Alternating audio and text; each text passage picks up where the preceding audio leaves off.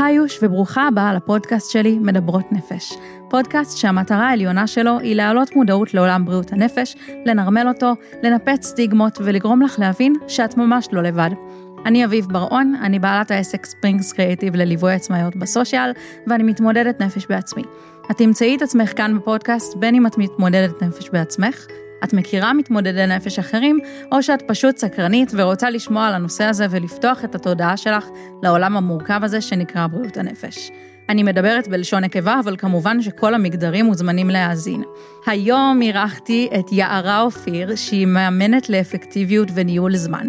אני לקוחה אדוקה שלה והפכנו לחברות בשלב מסוים, ויום אחד היא סיפרה לי מה הקשר שלה לבריאות הנפש, והבנו שיש פה צורך לפתוח שיח. אני אשים פה אזהרת טריגר גדולה. בפרק אנחנו מדברות על אובדנות, ניסיונות אובדניים, התאבדות, מוות וכל מה שקשור לדברים האלו. ממש לא חסכנו במילים כדי לשמור על השיח פתוח וכנה, וזה כן יכול להיות נושא שקשה לשמוע. אז אם זה משהו שמהווה טריגר עבורך, בבקשה תשקלי פעמיים לפני שאת ממשיכה להאזין לפרק. ועכשיו, בואי נצלול. אז היי יערה. היי אביב. מה שלומך? הכל טוב, מה איתך? אני בסדר גמור, תודה רבה שבאת. כיף להיות כאן, תודה שאת מארחת אותי. באהבה ובשמחה. אז יערה באה לספר לנו את הסיפור שלה, שהוא מאוד מאוד מעניין, אז אני אבקש מיערה פשוט שתציגי את עצמך. אוקיי, אז אני יערה אופיר, היום אני מאמנת לאפקטיביות וניהול זמן, לפני זה הייתי מורה במשך שתים עשרה שנה, מורה בתיכון, שעשיתי כזה שינוי קריירה לפני כמה שנים. יש לי שתי ילדות, סתיו בת עשר וגפן בת שבע, וזה כזה הפרטים היבשים. ואני זוכרת שכשדיברנו בהתחלה, כשרצינו לעשות את הפרק, אז סיפרת לי שהדרך שבה הגעת להיות מאמנת לניהול זמן, קשורה בבריאות הנפש. נכון. אז בואי תספרי לנו קצת איך okay. זה התחיל. אז בעצם, אני פשוט אגיד את זה, לפני חמש שנים אמא שלי התאבדה. היא הייתה חולה במניה, כאילו היא הייתה בהתחלה בדיכאון, שהפך למניה דיפרסיה, זה הסיפור שלה, אני לא אכנס לכל הכזה, מה בדיוק היה שם, אבל זאת הייתה תקופה מאוד מאוד קשה. אורי ואני, בן זוג שלי, ואני גרנו בלונדון במשך שנתיים, וכשנסענו הייתה בריאה, וכשחזרנו הייתה חולה. במקביל, במקביל ילדתי את הבת הגדולה שלי, את סתיו, ו, והיו לי באמת חמש שנים מאוד מאוד קשות, של גם להסתגל לחזרה לארץ, גם להסתגל לחיים עם אמא חולה, אני הייתי מאוד מאוד קרובה אליה, גם פיזית, גרנו קרוב, וגם הייתי מאוד מעורבת בטיפול בה, ובהרבה עניינים שקשורים אליה. היה ניסיון התאבדות אחד שלא הצליח, והניסיון השני כן הצליח, אז בעצם אפשר לקרוא ניסיון, ואז זה היה מאוד מאוד קשה, באמת כאילו תקופה, החמש שנים של המחלה היו מאוד מאוד קשות, והחמש שנים שעברו מאז שהיא התאבדה גם היו מאוד קשות, אבל אחרי שהיא מתה, זה העלה לי הרבה מחשבות על, על החיים, ועל בעצם מה, מה הפואנטה, ולמה אנחנו כאן, ומה בעצם אני אמורה לעשות עם הדבר הזה שנקרא החיים שלי, וגם אפשר להגיד שהתפנה לי מקום, כזה, כי באמת הייתי מאוד עסוקה איתה ועם, ה, ועם הבת שלי הגדולה, וגם נולדה לי עוד ילדה אחר כך, ו, וגם כאילו יותר מזה פשוט אמרתי, אוקיי, אני חייבת להבין מה אני רוצה, איך אני רוצה שהחיים שלי ייראו, ומה אני צריכה לעשות בשביל שהדבר הזה יקרה. ותמיד אהבתי את הנושא של ניהול זמן ואפקטיביות, זה משהו שתמיד דיבר אליי, אבל, אבל הבנתי שזה כלי, מאוד מאוד חזק, שאני יכולה להשתמש בו, כדי לא סתם להחליט מן החלטות יפות כאלה, שאל תדעת, תמיד, תמיד מתחילים, מחליטים בתחילת שנה, שנה אני אהיה ככה, ועושים לוח חזון, ומחליטים כזה. אז זה סבבה, וזה חשוב, אבל גם מה אני עושה אם זה תכלס. כאילו מה אחר כך, איך אני לוקחת את הדברים האלה שאני רוצה, ואיך אני בונה את החיים כמו שאני רוצה שהם ייראו, ממש ברמת ה... איך אני משבצת את זה ביומן שלי, ואיך אני משבצת את זה ברשימת המשימות שלי. ו... זו מחשבה שלא התהוותה בצורה מאוד אמ, בר, ברורה ישר על ההתחלה, אבל די מהר אחרי שהיא משלימתה, עשיתי כמה דברים מוזרים, צבעתי את השיער לוורוד, עשיתי קעקוע, ופתחתי בלוג. אולי הבלוג זה הדבר הפחות מוזר מבין השלושה. והבלוג היה בהתחלה כזה של המלצות, כאילו קראתי לו יערה ממליצה, וזה היה בלוג כזה של המלצות כלליות, ואז חברה שלי אמרה לי, תקשיבי, שאת כותבת על דברים שקשורים לתכנון וניהול זמן וסדר וארגון וכל זה, זה את במיטבך, כאילו זה מאוד מאוד מעניין, תתמקדי בזה. ואני כזה, אוקיי, תתמקד בזה, ואז הלכתי ללמוד אימון, ואז התחלתי להעביר סדנאות, ואז הבנתי שבעצם זה מה שאני רוצה לעשות, שאני רוצה לעסוק בנושא הזה של ניהול זמן ואפקטיביות, ועשיתי את מה שצריך בשביל שזה יקרה. כאילו, המעבר מהוראה ללהיות עצמאית היה לא קל, אבל אני מאוד מאוד שמחה שעשיתי את זה, וזה גם דרש יכולות ניהול זמן מאוד מאוד גדולות. מדהים. יש לי, יש לי כל מיני שאלות כזה, סיפרת כזה מלמעלה, את כל הסיפור, אני רוצה כזה שניכנס לכל מיני מקומות בסיפור, למשל, בת כמה היית כשהיא התאבלה? שלושים ושלוש. ובעצם אמרת שאת, כש, כשנסעת היא הייתה בריאה, וכשחזרתי הייתה חולה. Mm-hmm. אז לפני החמש שנים האלה של ההתמודדות עם המחלה, לא היו תסמינים כאילו לפני זה? כאילו, מה, מה היה שם לפני? Um, לא היו שאני יודעת. Um, לא, אני, אני לא, לא יודעת, אני לא חושבת. כאילו, אני לא חושבת, אני חושבת שזה היה משהו ש... שקרה, בעקבות דברים שקרו בחיים שלה באותה תקופה, ספציפית בתקופה ש, שנסעתי, ש, שלא הייתי בארץ, לא, לא קשור אליי, אבל כאילו קרו כל מיני דברים אצלה. אני לא יודעת, אני, זה באמת מוזר, שמישהי פתאום בגיל... לא, זה דווקא הגיוני, שמחלה תתפרץ. כן. כאילו זה קורה. כן. פשוט אני הייתי סקרנית, אם את, אם בשבילך זה גם היה, כאילו זה פשוט תתפרץ. כן. או שזה, או שזה כאילו באמת היה פשוט ככה. לא, זה מאוד הפתיע אותי. זה הפתיע אותי, כאילו...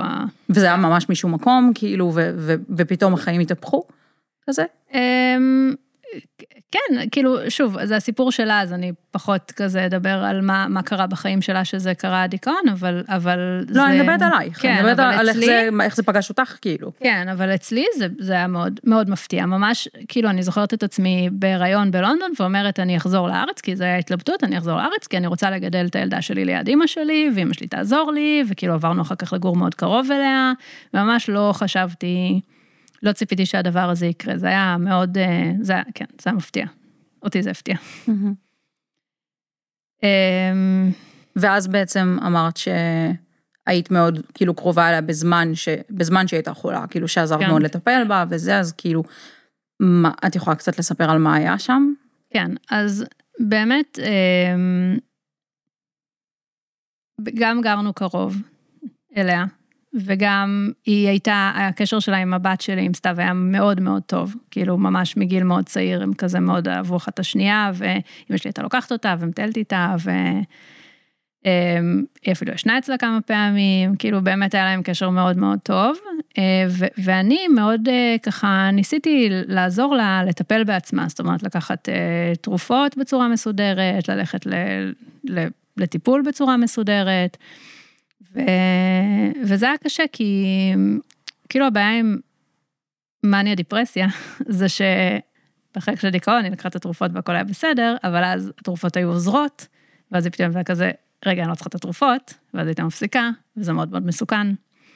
זה מאוד מוכר, כן. שתדעי שזה ממש נפוץ, שאנשים, גם נגיד עם, עם סכיזופרניה, ועם כל מיני, כל מיני מחלות והפרעות נפשיות, שכאילו...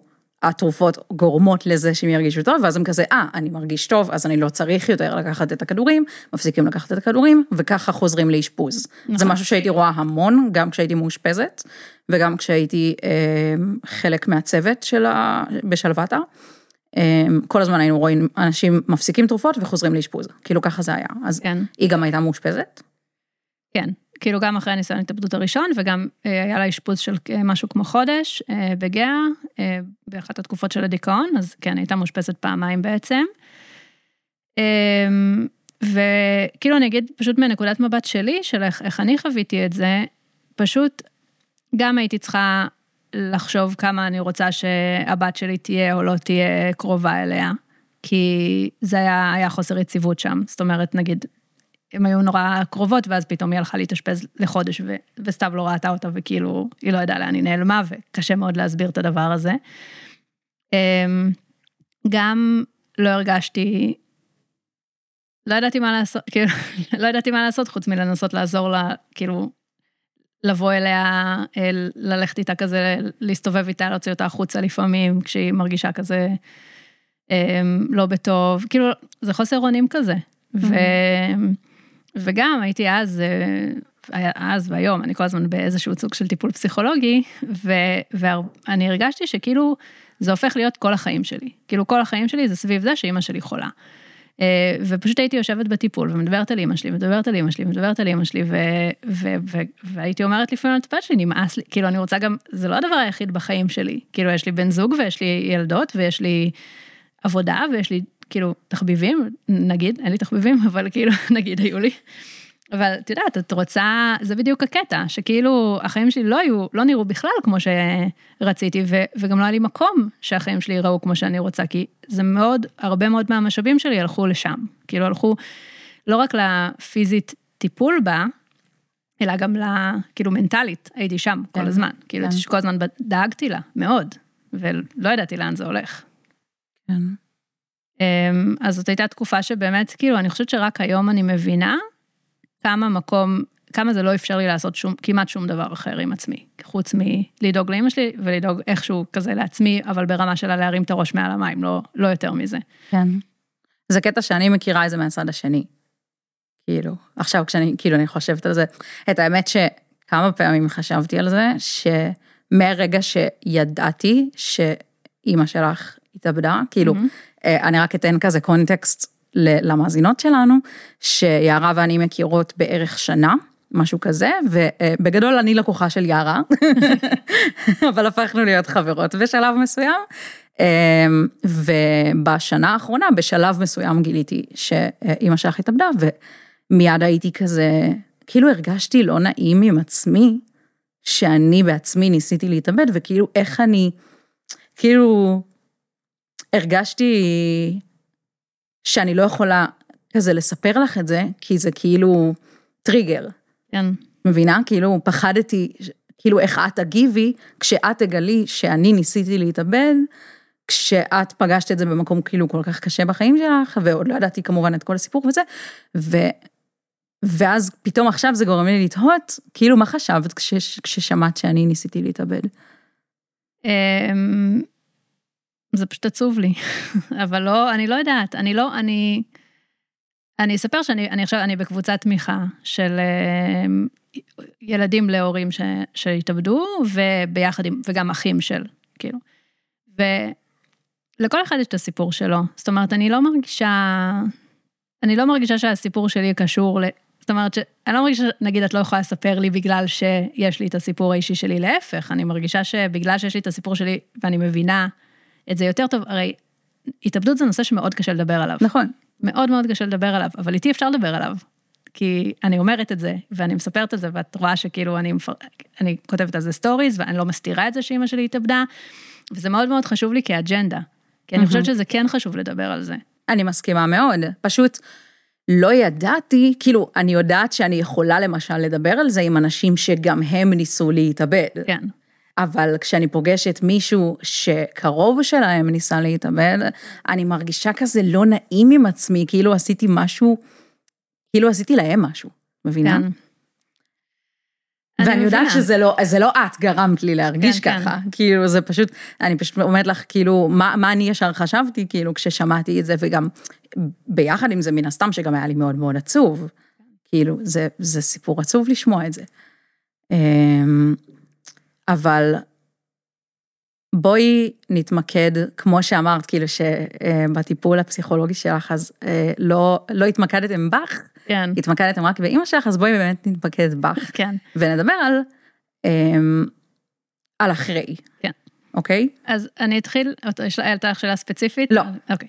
אז מה שקרה, אמא שלי התאבדה באוקטובר, ולפני חמש שנים, ואני חושבת שזה היה יוני, אני נסעתי בדרך לבית שלה, אחרי שבאמת עברנו גיהנום מכל הבחינות איתה, ריב, כאילו היה לי ריבים איתה ופיצוצים, כאילו, באמת, תקופות, תקופה היה מאוד מאוד קשה, ואני זוכרת את עצמי נוסעת בכביש בדרך לבית שלה, ופתאום נכנסה לי מחשבה לראש, והמחשבה הזאת הייתה, אני הולכת למות. לא כאילו עכשיו, בכל... כאילו יום אחד. עכשיו, מן הסתם. כאילו זה לא איזה מחשבה, כן, זה לא איזה מחשבה מופרכת, אבל אני חושבת שרובנו בחיים באיזשהו סוג של הם, הכחשה, הדחקה בריאה לעובדה שהחיים האלה הם זמניים. וכל הסיפור עם אמא שלי, במקביל גם הם, משהו אחר קרה, שאני חברה באיזושהי קבוצת אה, פייסבוק, הם, שבה מישהי נפטרה בגיל צעיר מסרטן, וקראו לה יערה גם. וראיתי הרבה את היערה זל, יערה זל. כאילו ראיתי הרבה את ה... וואו. כאילו, כן. וזה סיפור נורא נורא ממש עצוב וקורע לב. והיו לה שני ילדים קטנים, כמו שלי יש, וכאילו באמת כזה מאוד טלטל אותי, ואני חושבת שכאילו השילוב בין שני הדברים האלה, פתאום כאילו חדר את uh, מעטפת ההדחקה הבריאה, שלאנשים צריכה, לי, צריכה להיות, כאילו צריך שיהיה את זה, כדי לתפקד. כזה seize the day, כזה. Yeah, um, לא, אני, אני חושבת שכאילו אנחנו לא מבלים, אני לא יודעת מה איתך, אבל אני עד אז לא, לא ביליתי את, את, זה לא היה ב, ב, במודע שלי. כאילו ידעתי את זה, אבל זה לא שזה היה בפרונט של, ה, של המחשבה שלי כל הזמן, על זה שאני הולכת למות. הנה מה אני אומרת? כן, אני מבינה. ופתאום זה כאילו הגיע למודע, כאילו זה הגיע ממש למקדימה, וזה כאילו עקף את כל המחשבות האחרות, וזה כל מה שיכלתי לחשוב עליו באותו רגע, ומה שאני זוכרת, ההרגשה פיזית של כאילו מין כזה צמרמורת ופחד, וכאילו משהו באמת עזוי. אמרתי אוקיי, המשכתי את היום שלי וזה, ואז המחשבה הזאת לא עזבה אותי. לא עזבה אותי, לא עזבה אותי, לא הצלחתי לישון בלילה, כי כל הזמן חשבתי, אני הולכת למות, אני הולכת למות, אני הולכת למות, ושוב, לא עכשיו, כאילו יום אחד, יום אחד זה הולך להיגמר, יום אחד, כאילו כל מה שעשיתי כאן יהיה חסר משמעות, יום אחד, כאילו פשוט לא הצלחתי לשחרר את המחשבה הזאת. וזה היה ככה במשך הרבה הרבה זמן, כאילו, אני אומרת הרבה זמן, זה לא היה כזה הרבה זמן, אבל זה היה בלתי אפשרי, לא אכלתי לאכול, לא אכלתי לישון, כאילו הייתי כזה באמת, זה במצב ממש ממש קשה. ואז ישר הלכתי לפסיכיאטר, כאילו ממש, כי גם בגלל כל הסיפור עם אמא שלי, והטיפול סלש חוסר טיפול שלה בעצמה, גרם לי מאוד להיות בעד טיפול כמה שיותר מהר. אז כאילו אמרתי, אני, משהו לא בסדר איתי, אני חייבת ללכת כאילו לזה, והלכתי לפסיכיאטר, והוא יבחן אותי עם, עם או סי די, מחשבות טורדניות, ונתן לי ציפרלקס, והתחלתי לקחת ציפרלקס עשרה מיליגרם, ואז לקחתי את זה, זו תרופה, לוקח לזה זמן הרי להשפיע, ובאמת אחרי שלושה שבועות, פתאום המחשבות כזה ירדו, ואז הלכתי אליו שוב לביקורת, אחרי איזה חודש וחצי וזה, והוא שאל אותי איך, מה המצב, כאילו המחשבות, נגיד באחוזים, כמה זה, כמה פחות. אז אמרתי לו, זה בערך שבעים אחוז, כאילו פחות. זאת אומרת, אם הייתי חושבת מאה אחוז כל הזמן על המוות, אז עכשיו אני חושבת שלושים אחוז מהזמן על המוות. אז הוא העלה לי את המינון. אמרתי לו. וזה הדהים אותי, כאילו אמרתי לו, באמת, אבל זה הגיוני, לא? כאילו זה לא מחשבות מופרכות, זה מחשבות אמיתיות, כאילו זה לא ש... אי אפשר להתווכח על זה. כן, אבל זה לא משהו שאת אמורה לחשוב עליו כל הזמן. בדיוק. נכון, ובגלל זה הוא אמר, לא, זה צריך להיות מאה אחוז, אם היית אומרת לי עכשיו מאה אחוז, אז לא הייתי מעלה לך את המינון, אמרת לי שבעים אחוז, חמש עשרה מיליגרם. מדהים אבל שהציפרלקס עזר מאוד, כאילו. כן, אני לא מספיק מבינה ב-או סי די, ואני לא מספיק, כאילו בכל הנושא של מחשבות טורדניות, אבל אני יודעת שטיפול תרופתי באמת מאוד מאוד עוזר, שזה מטורף, כאילו כן, זה מדהים, כי כאילו, כי בתור כזה בן אדם לוגי, אני אומרת לעצמי, למה שאני אפסיק לחשוב על הדברים האלה? הרי זה דברים שהם נכונים, כאילו, אבל הנה, זה באמת, זה עזר. ו... וכן, אני לגמרי יכולה להגיד שבגלל המחלה של אמא שלי, זה קרה, כאילו, אני לא חושבת שזה היה קורה, אם אמא שלי לא הייתה חולה. לקחתי ציפרלקס, משהו כמו ש... בין שנה וחצי לשנתיים, אני לא זוכרת בדיוק, לקחתי ציפרלקס כשאימא שלי התאבדה, וזה היה טוב, כי אחרת אני לא יודעת איך הייתי מתמודדת עם הדבר הזה. ציפרלקס כאילו נקודתית נתנו לך? מה זאת אומרת? לא, לא, אני אומרת שהמשכתי לקחת, זה קרה כמה חודשים לפני, כאילו ההתקף הזה שלי של הזה. אה, זה היה לפני. זה היה לפני. לא הבנתי את זה עד עכשיו. אה, אוקיי. אוקיי. אז כן, אז בתחילת הסיפור אמרתי, כנראה לא אמרתי את זה מספיק ברור, שזה קרה באוקטובר וביוני שלפני זה. אז חשבתי ביוני אחרי זה. לא, אז זה היה לפני. לפני, כאילו משהו כזה, כי זה היה כבר אחרי ניסיון התאבדות אחד שלה, וכאילו ראיתי את הנולד, לא יודעת. אז זה קרה לפני. כן. אז, אז באיזשהו מקום, זה טוב שזה קרה לפני, כי אז הייתי כבר, נכון, עם הטיפול התרופתי, שכאמור לוקח לו זמן לעבוד, אז הייתי כבר עם הטיפול כשהתאבדה, וזה מאוד עזר לי להתמודד, כי זה היה מאוד קשה. כמובן. כן. ואז, ואז מה גרם לך להפסיק לקחת ציפרלקס? קצת הצבן אותי התופעות לוואי, mm.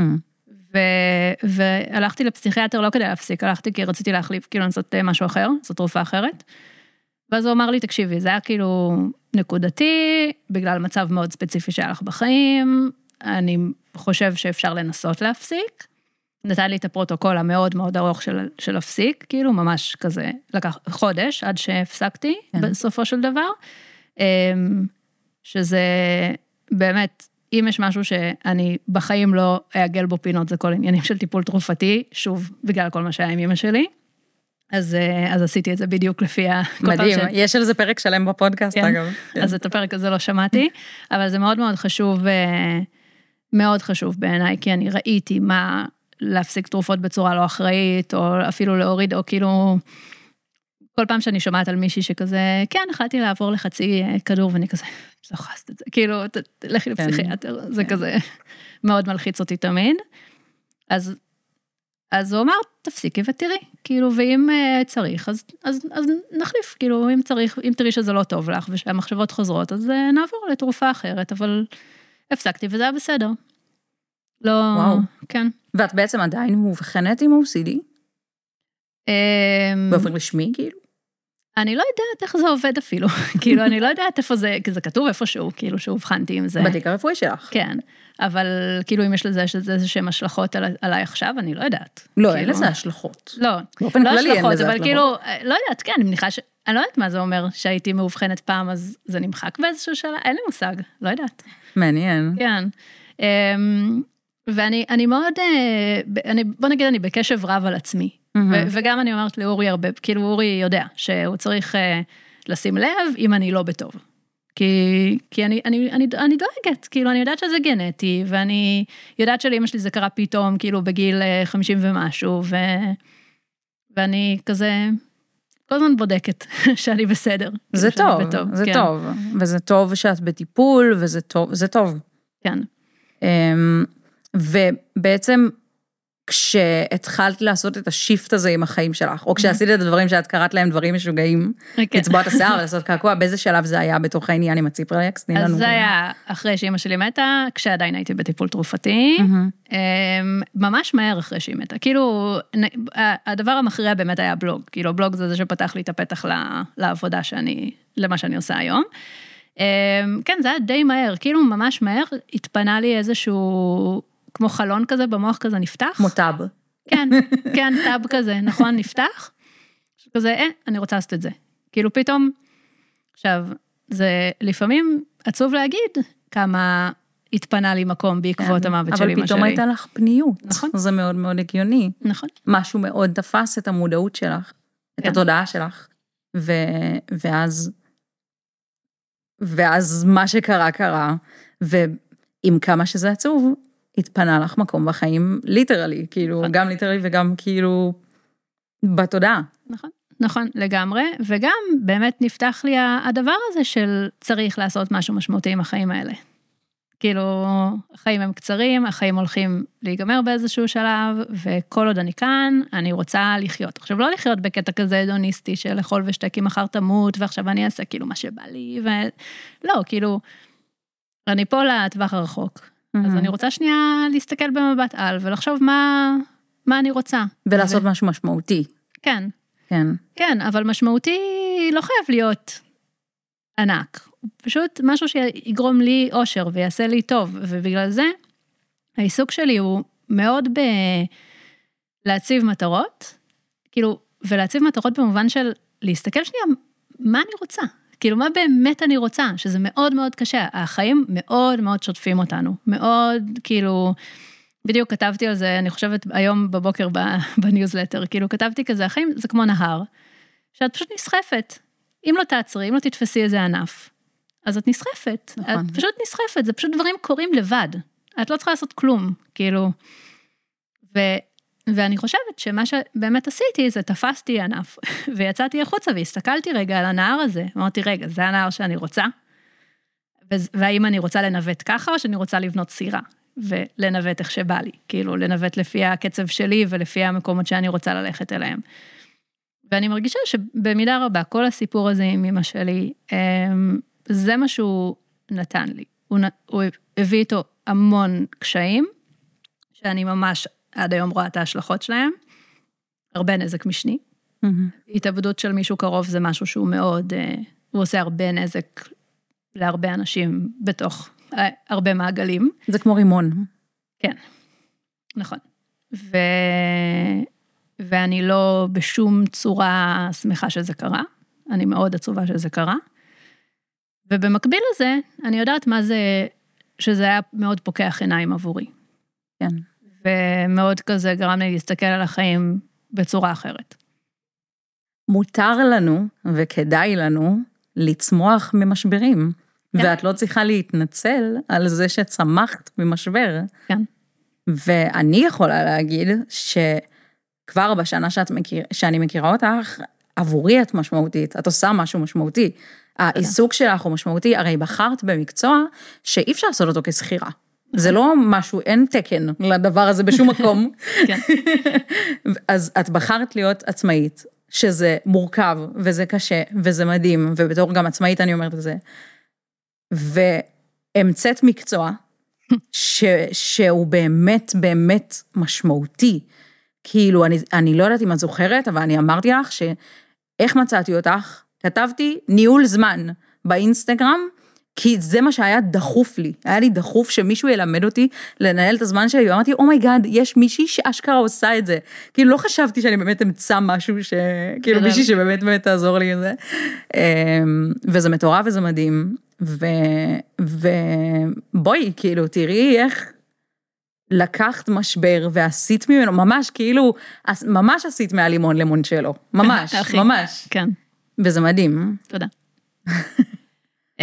כן, אני מאוד מאוד שמחה להיות במקום הזה שאני כאילו, שזה העצים אותי, כאילו שזה עשה אותי בן אדם טוב יותר, ולא, כי זה יכול ללכת להרבה מקומות. כן, זה יכול לדרדר, חד משמעית, חד משמעית. ואנחנו עברנו דברים שכאילו, באמת, זה יכול ללכת להרבה מקומות, ו...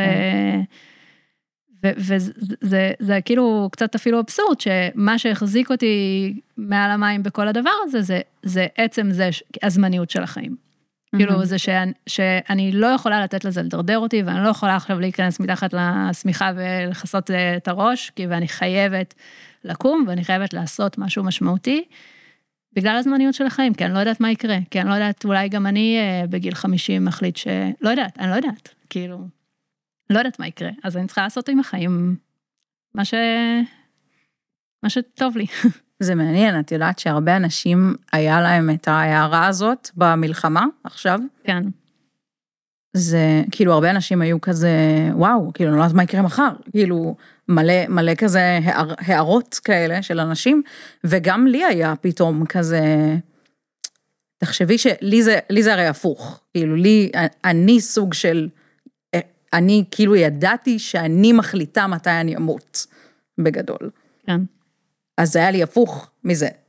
ואז כשהחיים נהיו קצת יותר טובים, כשבאמת צמחתי מהמשבר הזה למה שאני היום, לכדי מישהי שיש לה פודקאסט ומפיצה את הדבר הזה הלאה, אז פתאום החיים נראים נורא אחרת, ואז פתאום במלחמה, אה,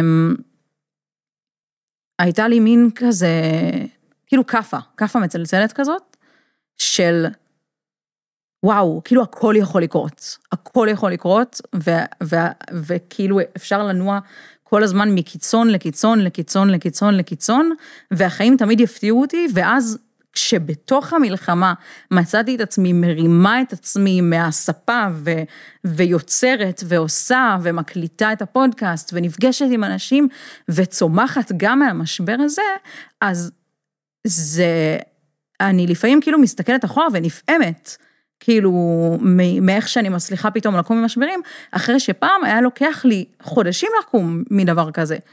וגם גם עכשיו יש ימים שפתאום משהו דופק לי איזה, למשל אני אספר שחבר ילדות שלי נהרג בעזה, נפל בקרב, וזה דפק לי חתיכת כף המצלצלת, ו... אבל קמתי מזה. כאילו, זה לא שלא עצוב לי, וזה לא שביום הזיכרון לחלל צה"ל, שבמקרה זה היום הולדת שלי, זה לא שאני לא אלך לקבר שלו, ודברים כאלה, אבל, אבל אני כאילו מצליחה לחיות תוך כדי, כמו שאומרים, שגרת מלחמה כזאת, אז כזה. אז כאילו, אני חושבת שאת באמת יכולה כאילו להסתכל אחורה, ו- ולראות כאילו, וואו, זה היה... חתיכת פאקינג משבר ענק, משבר זה פאקינג האנדרסטייטמנט של הדבר הזה, yeah. ותראו איפה אני היום, כאילו היום אני משנה לאנשים את החיים, היום אני עוסקת מורשת. היום... נכון.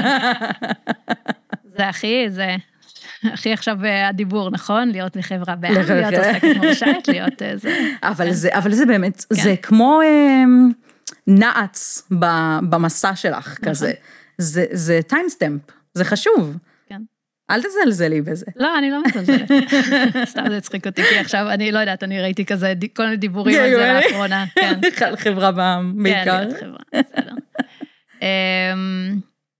כן, אני כן, אני מאוד גאה בעצמי. כאילו, אני באמת חושבת שעשיתי את זה טוב, ואני מייחסת את זה מאוד מאוד מאוד לזה שתמיד דאגתי להיות בטיפול.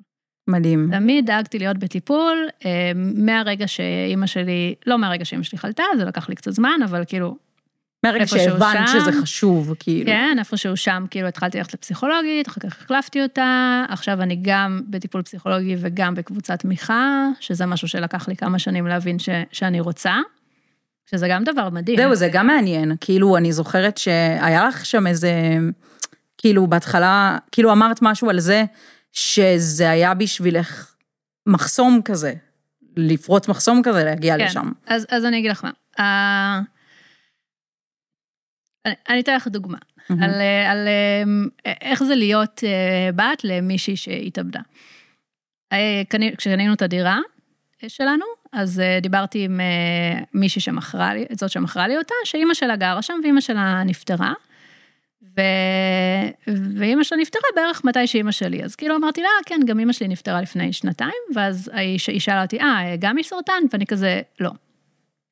זהו, כאילו, לא יכלתי להמשיך את המשפט. זה, זה, זה קשה לדבר על זה. נכון. אני, אני לא חושבת שיש סוג אחר של מוות, ש... שמתביישים שאפשר, בו. כן. כן. עכשיו, אני לא מתביישת, אבל אני יודעת איפה זה שם את הבן אדם השני, כשאני אומרת את זה. אין לי, אני לא... יש אנשים שמתביישים, יש הרבה בושה סביב זה, הרבה. כאילו, הרבה בושה והרבה הסתרה, והרבה, כאילו... חוסר, מאוד, זה משהו שמאוד קשה לדבר עליו, אבל אצלי זה היה, כאילו, סליחה על המילה הזה, אבל לנרמל. כאילו, היה לי מאוד מאוד חשוב להגיד את זה. כאילו, חשוב לי פשוט להגיד את המילה הזאת, לא כמה שיותר, אבל להגיד את המילה הזאת שאני, שאני אוכל להגיד באופן טבעי, אמא שלי התאבדה, כמו שאני אוכל להגיד באופן, שמישהו יכול להגיד באופן טבעי, אמא שלי נפטרה מסרטן, או אמא שלי נהרגה בתאונת דרכים, או, את יודעת, כאילו, סוג אחר של, של מוות. אני מאוד אוהבת את הקונספט. וזה, זה לא פשוט, כי, כי אם אני סתם כזה מדברת עם מישהו, להגיד את המילה הזאת, זה שם משהו ענק בינינו, כאילו זה שם משהו ענק על השולחן, זה לא, זה כבד, ואני רואה שאנשים מאוד לא יודעים, אני מבינה את זה, אני, כאילו שוב, זה אפס ביקורת על, על תגובות של אנשים, גם אני, לפני שהייתי במצב הזה, אם הייתי שומעת את זה ממישהו, אני לא יודעת איך הייתי מגיבה, זה נורא קשה להגיב לזה בצורה... אלגנטית. נכון, נכון, כי זה משהו שבגלל שלא מדברים על זה, אז כאילו, אז לא, לא מלמדים אותנו איך להתנהג בסיטואציה הזאת בכלל. נכון. אגב, כשאמרת כאילו שהייתה את הזאת ש... שקראו לה יערה, כן. אז, ואמרתי יערה זל, יערה זל, אז גם אני הכרתי מישהו שקראו לו אביב, והוא התאבד. באמת. ואז אביב זל, אביב, כאילו יום. כזה, ובאתי לשבעה, כאילו, והייתי כזה... קוראים לי אביב, וכולם היו כזה, הסתכלו עליי. איך את מגיעה לכאן? איך את מעזה להגיע לכאן שקוראים חביב? כן, ממש התביישתי שזה השם שלי, כאילו. הייתי כזה, הלוואי שהיה לי שם אחר, כאילו, ממש לרגע הזה. כן. וכששואלים אותי, כאילו, נגיד אני מדברת עליו, ומדברת כזה על דברים שהיו איתו, ודברים חוויות שעברתי איתו, ועכשיו אני מדברת עליו בלשון עבר, ואז אם מישהו לא, כאילו, כזה, למה אתה מדברת עליו בלשון עבר? אז אני אומרת, אה, הוא, ואז אני לא יודעת אם להגיד, נפטר, נהרג, התאבד, כאילו, לא יודעת מה להגיד. אז, אז אני אומרת, הוא לא, הוא, הוא, הוא לא איתנו היום. לא איתנו. הוא לא איתנו היום, ואז שואלים אותי, מה, מה קרה לו? אז אני אומרת, הוא התאבד. אני אומרת את זה. כן. אני לא מסתירה את זה. אין מצב שאני אסתיר את זה. אבל תכלס, את יודעת, לי ספציפית, שאני הכי כזה מדברת על כל מחלת נפש או הפרעה נפשית, או כל דבר כזה שהוא כאילו טבו בחברה, ואני מדברת על אותו כאילו, כאילו זה היום-יום שלי כזה, וזה באמת היום-יום שלי. כן. אז גם דברים כמו להגיד מקודם שחבר ילדות שלי נפל בקרב בעזה, זה לא בא לי כזה בקלות. Mm-hmm. כאילו, זה, זה לא מתגלגל לי על הלשון, נקרא לזה ככה. כן. אבל אני, אני חושבת שיש אנשים כאילו, באמת שהם לא בעולם הזה כמוני, שבאמת, כאילו, שיהיה להם ממש נורמלי להגיד, כאילו, נפל בקרב בעזה, או אה, אה, חלתה בסרטן, מתה בסרטן, כל מיני דברים כאלה. יש לי גם חברה שנפטרה מסרטן, לצערי אני מכירה הרבה מאוד אנשים שלא איתנו היום, כן. אה, ועדיין, כשאני אומרת התאבד, זה הרבה יותר, כאילו, יש לזה הרבה יותר משקל, או כשאני ניסיתי להתאבד אפילו, mm-hmm. יש לזה הרבה יותר משקל ב, ב, בעיני אנשים, מאשר דברים אחרים שהם כבר כאילו ברגיל כזה. נכון, ואז באמת העניין של לדבר על זה, אני מרגישה שבבית אני יכולה לדבר על זה עם אורי חופשי, וכל שאר האנשים בעולם, כאילו כל החברות שלי וכולל הכל, זה משהו מאוד כבד לשים על השולחן תמיד. זה, כאילו, זה לא, זה קשה. ו, והקבוצת תמיכה, זה בעצם אחת הסיבות שהלכתי לשם, זה כי רציתי להרגיש, מקום שבו אני מרגישה מאה אחוז בנוח, לדבר על זה בלי להרגיש שאני גורמת למישהו להרגיש לא בנוח. כאילו, בלי לגרום למישהו להרגיש כזה לא, לא נעים. כי אני יודעת שכולם שם יודעים מה זה אומר, וכולם מבינים את ההשלכות של זה, ובאמת יש שם סיפורים מאוד מאוד שונים, אבל תחושות מאוד דומות. כן. כי התאבדות זה מאוד, בכל, כשמישהו מת, כשמישהו קרוב מת, תמיד הרגשות הם לא מאה אחוז עצב. כאילו תמיד יש איזה באחוזים, כל מיני דברים אחרים. יש כעס, יש חרטה, יש אשמה, יש, כאילו יש הרבה סוגים של רגשות. Mm-hmm. ואני מרגישה שעם התאבדות, כאילו אני לא רוצה להגיד שזה, יש כל מיני דברים בעולם. כן, אני אומרת, אבל ספציפית עם התאבדות, הקשת היא מאוד רחבה של התחושות. כאילו, נכון. יש המון המון המון סוגים של תחושות שעולות שם. ומישהו שעבר את זה יודע, כאילו, אני ארגיש בנוח להגיד שאני כועסת, שאני מפחדת ש... שעשיתי טעויות, כאילו ש... שאני מרגישה אשמה, שיש לי חרטות, כאילו, והרבה דברים שקשה לדבר עליהם. לפעמים אפילו, אני, אני אגיד את זה בעצמי, לפעמים אפילו יש הקלה.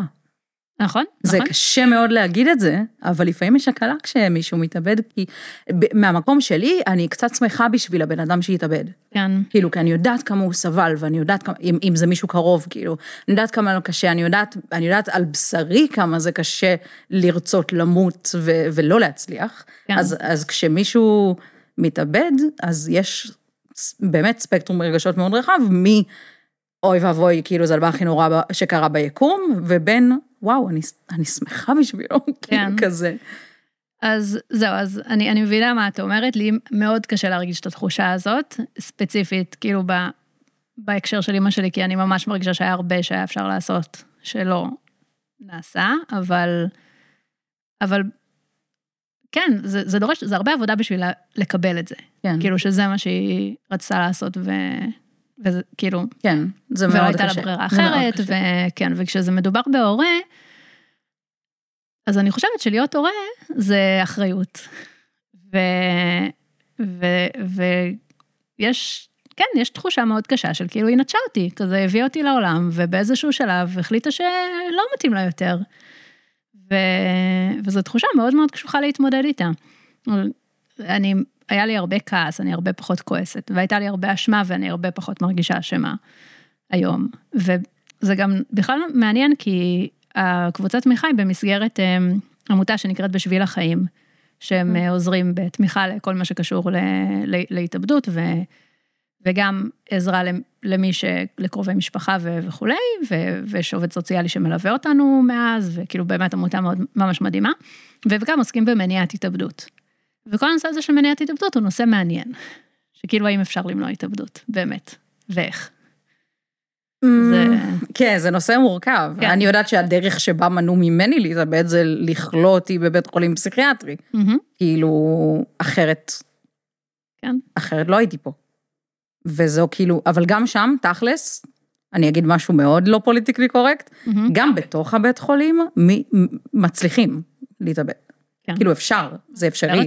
אני לא רוצה לתת לאף אחד רעיונות, אז אני לא אגיד איך, אבל אני ראיתי מקרים. אני חושבת שבאמת, נכון, זה בדיוק העניין. שאי אפשר למנוע. אם עושים suicide watch על מישהו, וישנים אותו במיטה, אז אתה מסתובב שנייה, אתה הולך לשירותים. כאילו, אי אפשר לדעת. מצד שני, יש את המקרה שלי, שנגיד, אני ביצעתי כמה ניסיונות אובדניים, אמנם לא הצלחתי, אבל התעקשו איתי על הטיפול, והתעקשו איתי על, על, כאילו, על החיים, על זה שאני, כן. שאני אתשפז, ושאני אצא להוסטל, ושאני אצא לעבודה מוגנת, ושאני אצא לכל הדברים האלה, והנה, היום אני לא רוצה להתאבד, היום אני סבבה עם זה שאני בחיים. נשמחה לשמוע.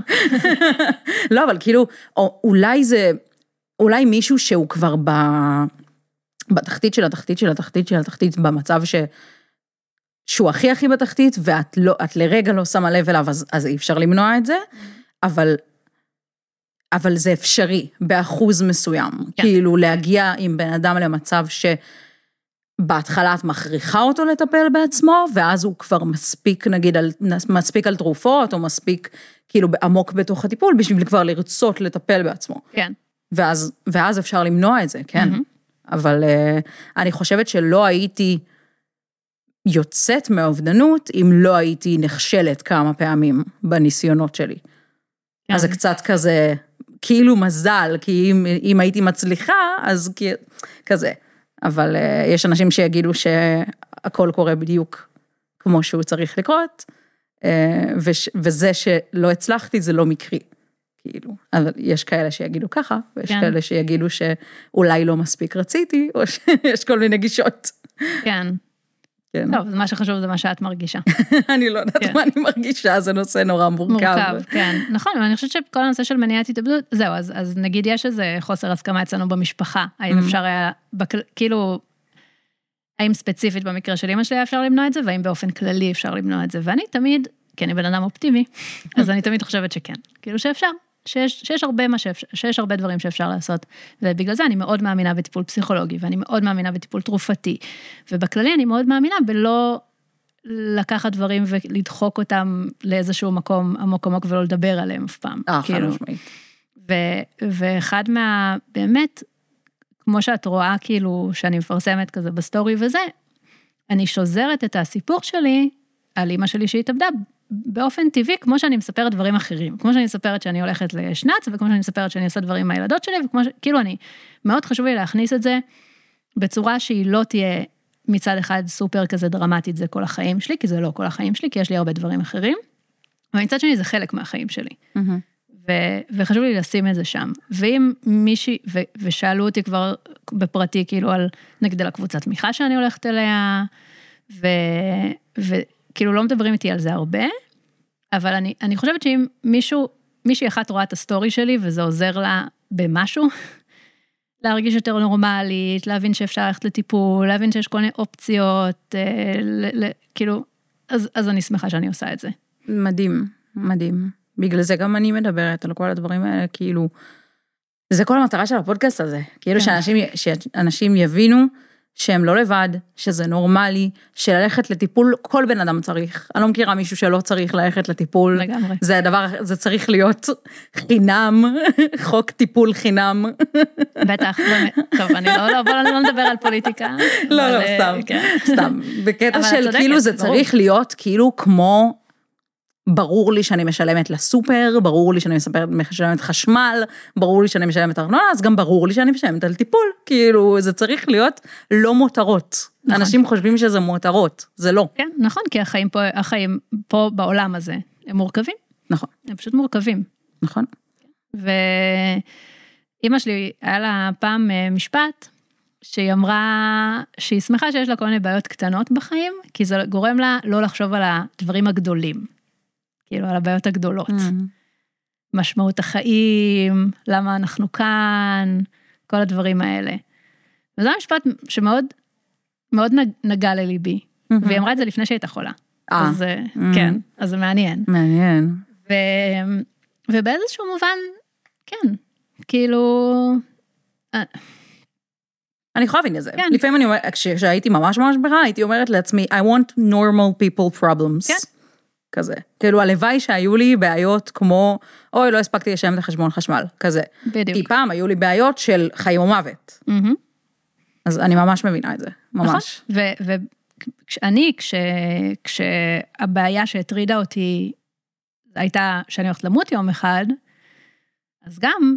מאוד לא רציתי לחשוב על זה, ואמרתי, וואו, איך בא לי כזה, איזה ריב משפחתי קטן, או איזה, לא או יודעת מה, משהו כזה, כן, כן, בדיוק, משהו כזה, זה בעיה כלכלית בקטנה כזה, כאילו משהו כזה אחר להתעסק איתו, ושלא שהמוח שלי כל הזמן יריץ עוד פעם ועוד פעם את, ה, את הדברים הגדולים האלה, אבל הדברים הגדולים האלה קיימים, וזה בגלל שאנחנו במין, בחברה של שפע, וכאילו הבעיות הקטנות להרבה מאיתנו לא...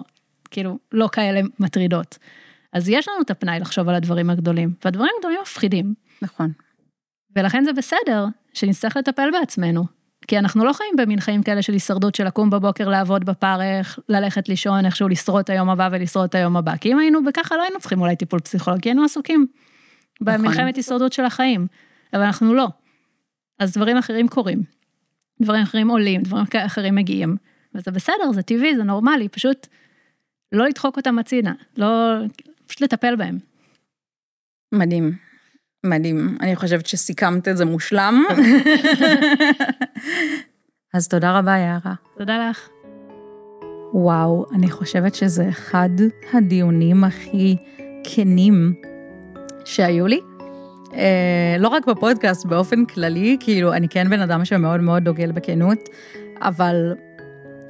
כמו שכאילו יערה ואני אמרנו, אלו נושאים שברגיל הם טבו, ברגיל לאנשים מאוד מאוד קשה לדבר על הנושאים האלה, לאנשים מאוד קשה בכלל להפנים את זה שהתאבדות למשל זה כאילו משהו, כאילו שזה a thing, כאילו שזה משהו שקורה ושזה קיים ונוכח בחיים שלנו ושזו אופציה. ואני מאוד שמחה שהייתה לי את ההזדמנות להזמין לפה את יערה ולדבר על הנושא הזה, כי אני חושבת שהוא צריך להיות מדובר, ואני חושבת שפתחנו פה כל מיני נושאים שיכול להיות מאוד מעניין גם להרחיב עליהם מעבר, אז אני ממש ממש אשמח לשמוע מכן מה הכי עניין אתכן בפרק הזה, מה כזה עשה לכן חשק לשמוע עוד, או אולי יש פה דברים שהייתן רוצות שאני לא אדבר עליהן יותר, כאילו אני, אני לא יודעת, כאילו זה יכול להיות... כל דבר, זה יכול ללכת לכל מיני כיוונים. אני מאמינה שאם האזנתן עד כאן, אז אתן שמעתן את האזהרת טריגר לפני אה, הפרק, ואני מקווה שאף אחת לא שמעה עד כאן, והייתה אמורה להקשיב לאזהרת טריגר. אה, אז בגדול אני מקווה כזה ש, שאתן בסדר, ושאתן לא באיזושהי טלטלה. אם... אתן מרגישות לא בטוב אחרי ששמעתן את הפרק הזה, כי אני יודעת שזה יכול להיות פרק קשה, בבקשה, בבקשה, בבקשה, תפנו לאיש אשת מקצוע, לערן, לסער, לכל המקומות האלה. אני אשים לינקים ומספרי טלפון למתחת לפרק, ובלי קשר לנושא שדיברנו עליו היום, אם אתן אוהבות את הפודקאסט, גם אם זה הפרק הזה, גם אם זה פרקים אחרים, באופן כללי, אם אתן אוהבות את הפודקאסט הזה ורואות בו ערך וחושבות שעוד אנשים צריכים לשמוע אותו, אז בבקשה, בבקשה, תשתפו אותו עם אנשים אחרים, בין אם זה בסטורי, בין אם זה אה, לשלוח לינק לחברה או לבן בת משפחה, או להפיץ את זה לכל מי שאתן חושבות שגם הוא צריך לשמוע את הדברים האלו. אה, אז תודה רבה לכן שהזנתן, תודה רבה ליערה אופיר שהתארחה אצלי, תודה לרוני גלפנד על הסאונד ועל הפתיח המהמם שאתן שומעות כאן ברקע, ועל העריכה, ואנחנו נתראה בפרק הבא.